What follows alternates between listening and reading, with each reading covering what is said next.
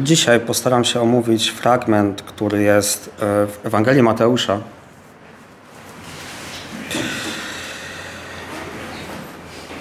I um, chciałbym, żebyśmy się uchwycili takiej myśli w tym fragmencie, to znaczy naśladowanie mistrza. A fragment jest Mateusza 20 rozdział, e, wersety 17 do 28.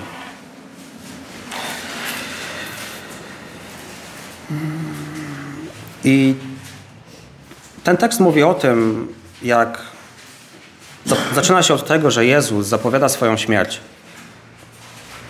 A następującym po tym wydarzeniem jest to, że Jakub i Jan przychodzą i proszą o miejsce po prawej i po lewej stronie Chrystusa w Królestwie. No, czym oczywiście pozostali uczniowie są oburzeni.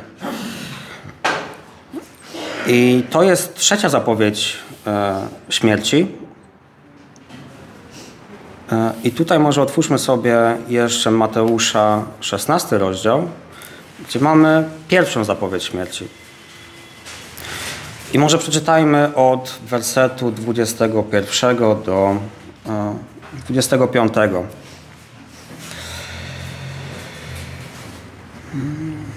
Odtąd Jezus zaczął wskazywać swoim uczniom, że musi pójść do Jerozolimy, wiele wycierpieć ze strony starszych, arcykapłanów i znawców prawa, że musi być zapity i trzeciego dnia zostać wzbudzony z martwych.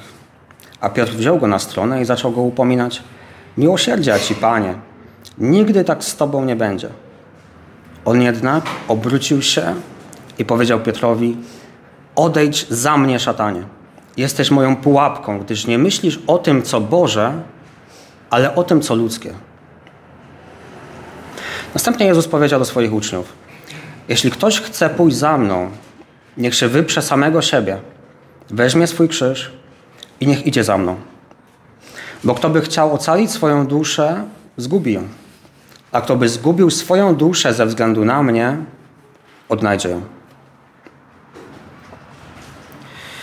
I tak samo w tym fragmencie, jak i tym, do którego zaraz przejdziemy, mm, widać pewien kontrast między postawą Jezusa a postawą uczniów.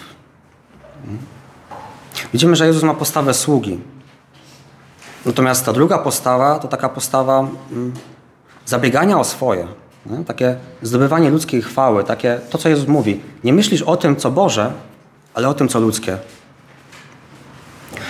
I ten fragment e, z 20 rozdziału też można powiedzieć, że mówi o tym, jak być uczniem wśród innych uczniów.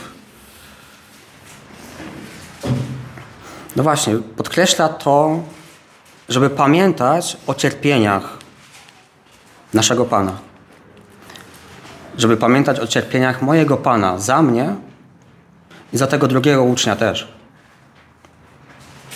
I, i kiedy ma się taką perspektywę, to wszelkie takie bieżące sprawy, takie wszelkie mm, dumy, zabiegania o swoje, takie ludzkie myślenie, to wszystko przestaje, być przestaje mieć znaczenie.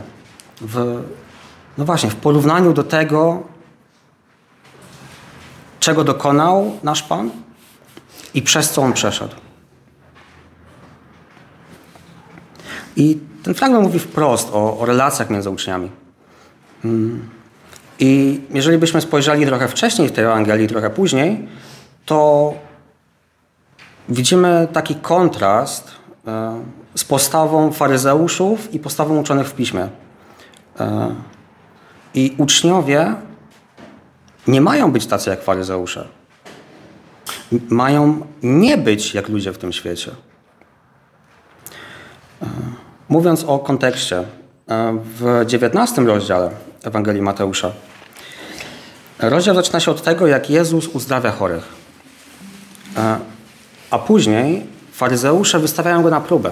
Mówią, no jest poruszona kwestia rozwodu. Dalej Jezus mówi o, o wyrzeczeniach dla królestwa. Później błogosławi dzieci i później mamy historię młodzieńca, który chce posiąść życie wieczne. I warto zwrócić uwagę na to sformułowanie, że On chce posiąść życie wieczne. Przestrzega przykazań, ale jest przywiązany do tego świata, jest przywiązany do swojego bogactwa. I zaraz po tym, tuż przed rozdziałem 20, e, w sumie początek 20 też do tego nawiązuje, że Jezus porusza z uczniami kwestię wyrzeczenia się wszystkiego dla królestwa. I tutaj może przeczytajmy 19 e, rozdział, 27 do 29. Wtedy odezwał się Piotr. Oto my opuściliśmy wszystko i poszliśmy za Tobą. Co za to otrzymamy? A Jezus im powiedział: Zapewniam Was, że Wy, którzy poszliście za mną przy odrodzeniu, gdy syn człowieczy zasiądzie na tronie swojej chwały, zasiądziecie i Wy na dwunastu tronach by sądzić dwanaście plemion Izraela. I każdy, kto by opuścił dom lub braci, lub siostry, lub ojca, lub matkę, lub dzieci, lub pola z powodu mojego imienia, otrzyma sto razy tyle i odziedziczy życie wieczne. Dwudziesty rozdział e, zaczyna się od przypowieści o robotnikach w winnicy. I to w pewien sposób też kontynuuje tą myśl o odziedziczeniu życia wiecznego. E, I tutaj e, będzie nasz fragment dzisiejszy. Natomiast potem, od 29 wersetu, mamy historię o tym, jak Jezus wychodzi z Jericha i uzdrawia dwóch niewidomych. I kolejne rozdziały, 21, 22, 23, mówią, jak Jezus triumfalnie wjeżdża do Jerozolimy jak wyrzuca handlujących ze świątyni i, i ściera się z różnymi ugrupowaniami religijnymi.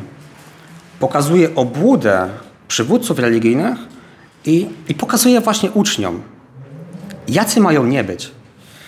I tutaj jeszcze fragment, 23 rozdział, 8-12.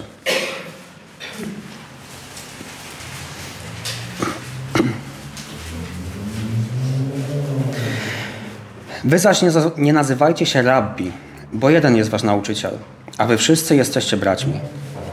Nikogo też na ziemi nie, nie nazywajcie swoim ojcem, bo jeden jest wasz ojciec w niebie. Nie nazywajcie się też mistrzami, bo jeden jest wasz mistrz, Chrystus. Większy zaś pośród was niech będzie waszym posługującym. Ktokolwiek zaś będzie się wywyższał, zostanie poniżony, a kto będzie się poniżał, zostanie wywyższony. I można zauważyć, że ten, cały te, ten kontekst, te wszystkie rozdziały tak de facto zwracają naszą uwagę na to, jacy uczniowie mają być i jacy nie mają być. E, I teraz przechodząc do 20 rozdziału. E, zacznijmy od przeczytania e, wersetów 17 do 19.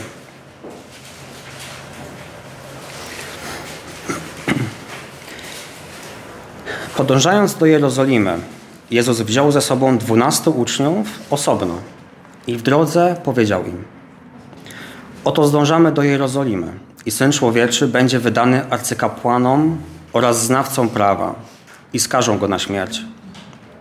I wydadzą go pokaną na pośmiewisko, na ubiczowanie, na ukrzyżowanie, a trzeciego dnia zostanie wzbudzony z martwych.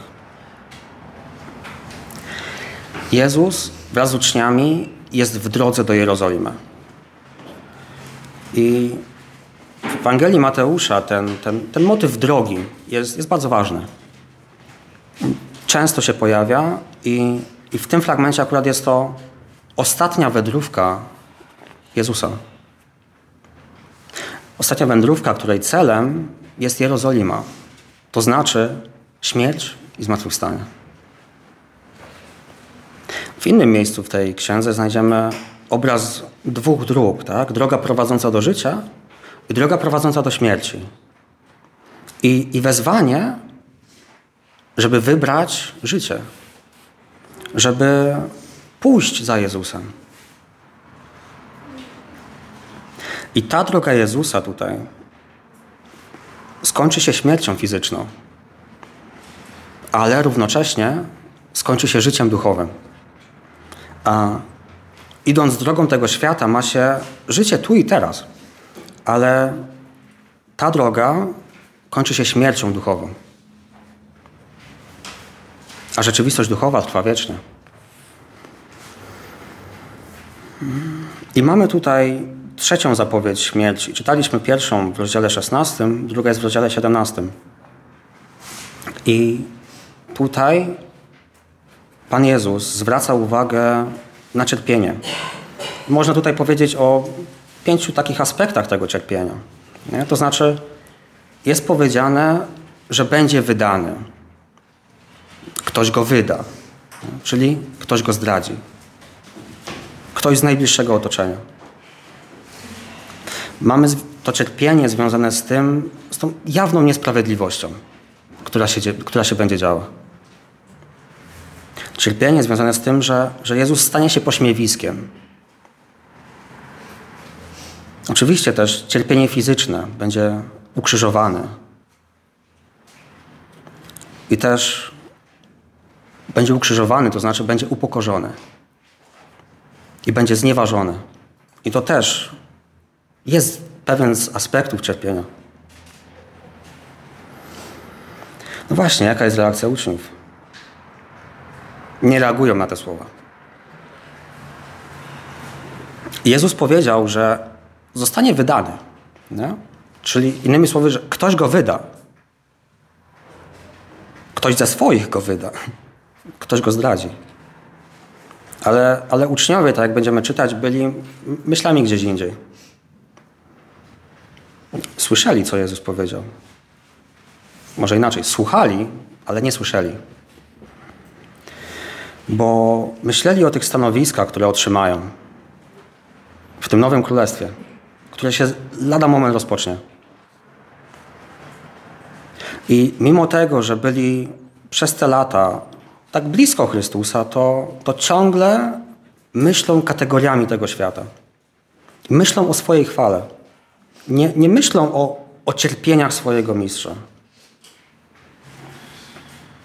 I przejdźmy do, do tego fragmentu dalej. E, wersety 20 do 24. Wtedy podeszła do niego matka synów Zebedeusza wraz ze swoimi synami. Pokłoniła się i poprosiła go o coś. On zaś zapytał ją, czego chcesz? Mówi mu, powiedz, aby w Twoim królestwie ci dwaj moi synowie zasiedli, jeden po Twojej prawej, a drugi po Twojej lewej stronie. Jezus odpowiedział, nie wiecie o co prosicie. Czy jesteście w stanie pić kielich, który ja mam pić? Mówią mu, jesteśmy w stanie. A on im na to, mój kielich wprawdzie pić będziecie, jednak zasiąść po mojej prawej lub lewej stronie nie do mnie należy to dać, lecz będzie to dane tym, którym zostało przygotowane przez mojego Ojca. Gdy o tym usłyszało pozostałych dziesięciu uczniów, oburzyło się na tych dwóch braci. I może na razie dotąd.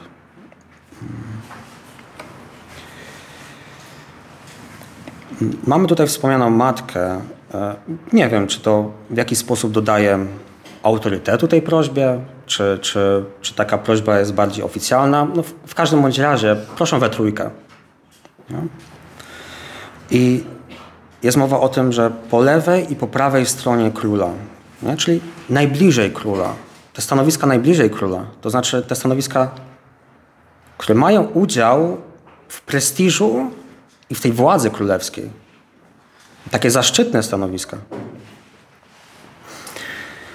Jezus im mówi, że nie rozumieją.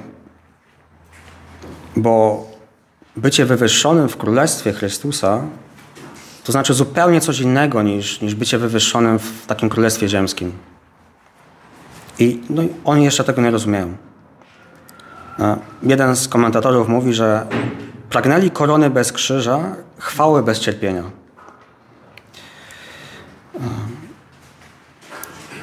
Jezus używa tutaj obrazu kielicha. To znaczy, bycie blisko króla oznacza współudział w cierpieniu. Udział w jego cierpieniu.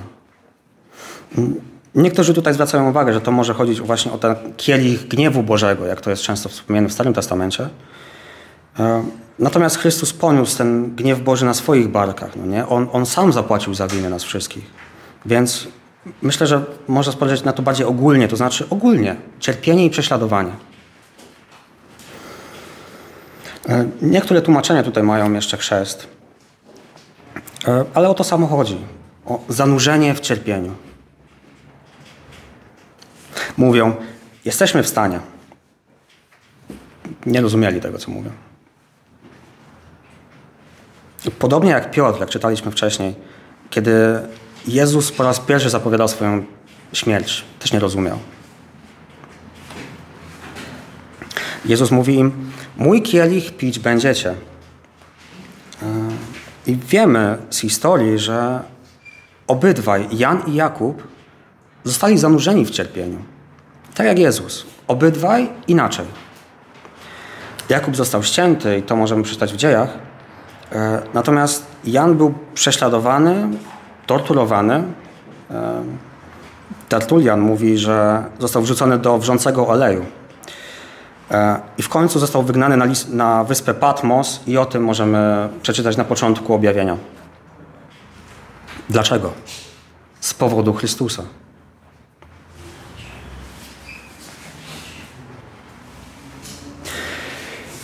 Jezus tutaj mówi, że to Ojciec przygotował te miejsca. Właśnie, przygotował już wcześniej. To znaczy, stanowiska w królestwie nie zależą od tego, jakie kto ma układy. I no właśnie, znowu, nie można patrzeć na Królestwo Boże tak jak na Królestwo w tym świecie. I te, te wersety kończą się tutaj 24 wersetem. E, jaka jest reakcja dziesięciu, tych pozostałych dziesięciu? I po tej reakcji można zauważyć, że oni tak naprawdę mają takie samo podejście jak Jan i Jakub. Nie? Bo myślę, że jakby wiedzieli, że, że taka możliwość jest, to sami by porosili. Znaczy, są motywowani właśnie taką, nie wiem, dumą, zazdrością. Chcą ugrać coś dla siebie. Wszyscy, dwunastu. I nie chcą utracić jakichś przywilejów, nie? żeby ich nie wygryźli czasem. I wiemy, jak czytamy dalej Pismo Święte, że, że uczniowie tacy nie pozostali. Że widzimy, widzimy ich zmianę w, w dniu pięćdziesiątnicy, kiedy został wylany Duch Święty. I możliwe, że, że właśnie ten dzień e, to jest jakieś kilka, kilkanaście może tygodni po tym wydarzeniu. Także to jest bardzo krótki czas. I widzimy to, że po otrzymaniu Ducha Świętego wszystko się zmienia. To są zupełnie inni ludzie.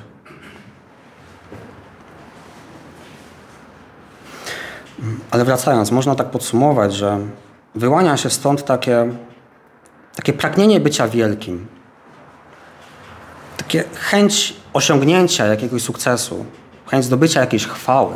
No? Właśnie, czy to nie jest to, co napędza ludzi tak samo 2000 lat temu, tak samo i dzisiaj? Więc jaka jest uczniów, jaka jest postawa uczniów tak w ogóle, ogólnie, tak całej dwunastki? Hmm? Ciągle walczą o pozycję. I jeszcze jeden fragment przeczytajmy z e, Ewangelii Łukasza tym razem, e, z 22 rozdziału.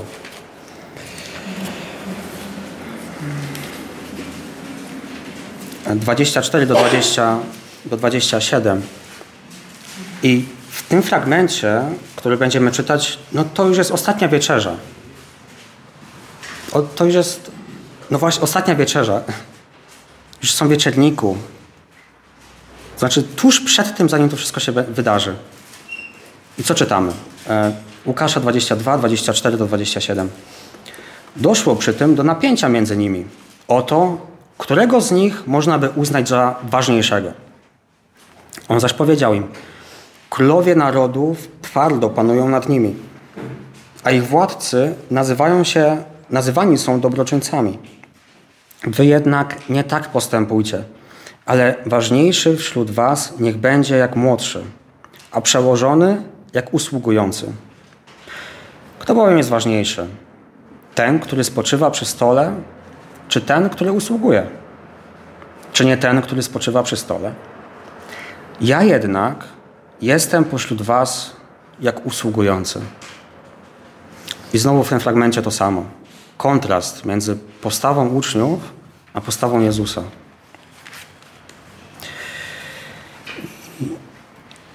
I właśnie widać takie, takie w postawie uczniów. Zabieganie o swoje. Takie nie o to, co brata lub siostry, tylko że muszę być lepszy, muszę być ważniejszy niż ten drugi, niż ten mój współuczeń. To mi się należy, nie jemu. Ja mam prawo, on nie ma prawa. To ja mam być wielki. On musi być mniejszy. Ja. No nie?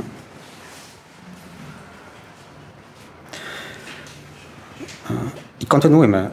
25 do 28 w tym 20 rozdziale Mateusza. Jezus zaś przywołał ich i powiedział: Wiecie, że władcy narodów podporządkowują je sobie i wielcy dają im, dają im odczuć swą władzę. Nie tak ma być pośród was. Ale kto między wami chciałby stać się wielki, niech wam będzie posługującym. I kto między wami chciałby stać się pierwszy, niech będzie waszym sługą. Podobnie jak Syn Człowieczy, nie przyszedł, by mu posługiwano, lecz aby posługiwać i oddać swoją duszę na okup za wielu. Jaka jest postawa Jezusa? Nie przyszedł, aby mu usługiwano, ale aby służyć.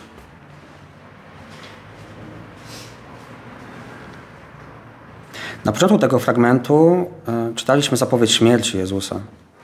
I cały ten fragment pokazuje takie, takie wezwanie, kończy się literalnie wezwaniem, e, aby uczniowie byli tacy, jaki, jaki był ich mistrz, jaki jest ich mistrz. I ten fragment zwraca uwagę na, na relacje uczniów z uczniami. Nie? Tekst pokazuje, jaką mamy mieć postawę wobec siebie nawzajem w Kościele. Bo Kościół ma się rządzić innymi prawami niż, niż ten świat. Nie? nie jesteśmy doskonali jako ludzie. Nie? I to, to światowe nastawienie na nas wpływa. Ale właśnie dlatego jest to wezwanie, żeby, żeby nie poddawać się temu. W tych ostatnich wersetach e, Jezus mówi o książętach czy królach. No właśnie, w tym świecie e, wielkość to jest to samo, co panowanie i rządzenie. Nie? A w Królestwie Bożym bycie wielkim oznacza bycie sługą, oznacza służbę. Pierwszy ma być sługą wszystkich. Tak samo jak i ostatni. I ta prawdziwa służba ma mieć na celu korzyść innych, a nie własną. I czytamy tutaj takie wezwanie właśnie, żeby, żeby służąc, żeby służyć innym. I żeby myśleć nie o sobie w tej służbie, ale o innych. Jak Syn Człowieczy. Przyszedł służyć i przyszedł dawać, a nie brać. W naszym imieniu Chrystus oddał sam siebie pod sąd.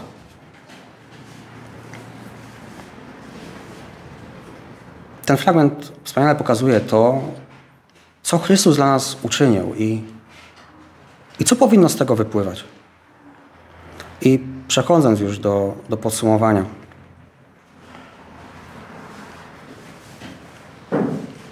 No właśnie, skoro apostołowie mieli, mieli takie problemy ze swoim ego, no to co dopiero my. Nie? Jezus uczy nas, jacy mamy być wobec innych uczniów.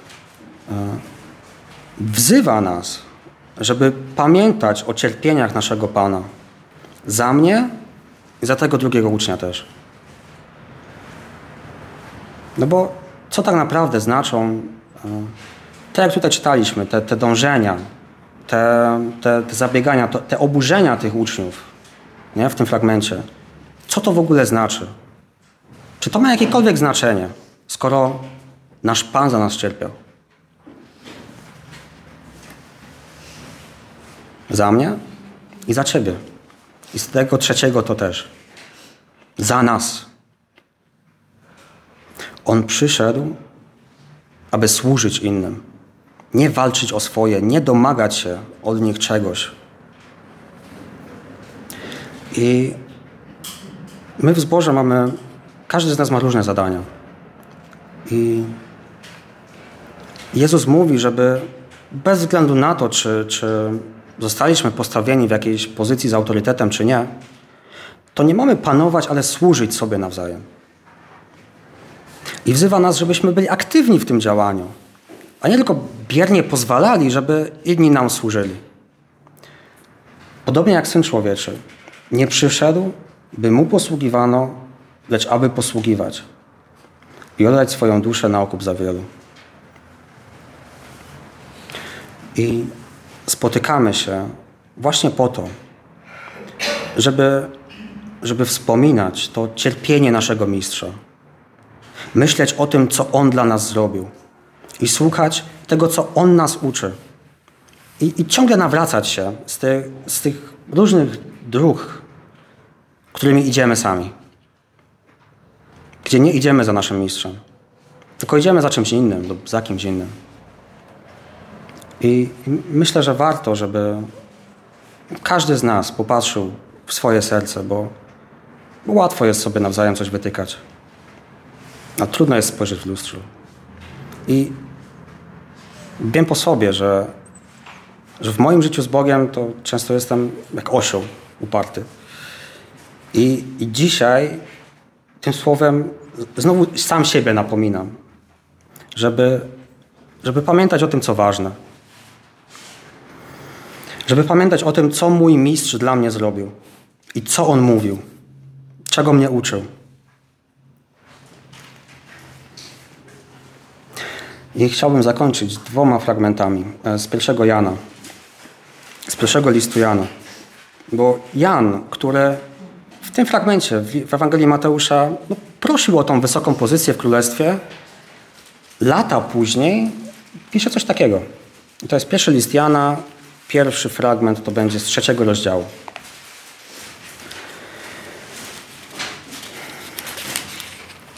Trzy, trzynaście do 18 i jeszcze 23 werset. Nie dziwcie się, bracia, jeśli was świat nienawidzi. My jesteśmy świadomi, że przeszliśmy ze śmierci do życia, ponieważ kochamy braci. Ten, kto nie kocha, trwa w śmierci. Każdy, kto nienawidzi swojego brata, jest mężobójcą. A jesteście świadomi, że żaden mężobójca nie ma życia wiecznego, które by w nim trwało. Po tym rozpoznaliśmy miłość, że On położył za nas swoją duszę i my powinniśmy kłaść duszę za braci. Jeśli ktoś posiada dobra tego świata, a widzi swojego brata w potrzebie i zamyka przed nim swoje wnętrze, jak może, z nim, jak może w nim mieszkać miłość Boga? Dzieci, kochajmy nie słowem lub językiem, ale czynem i prawdą. I 23. A to jest Jego przykazanie, abyśmy uwierzyli w imię Jego Syna, Jezusa Chrystusa i kochali się wzajemnie, jak dał nam to na przykazanie. I na sam koniec e, fragment z czwartego rozdziału. E, wersety 7 do 11.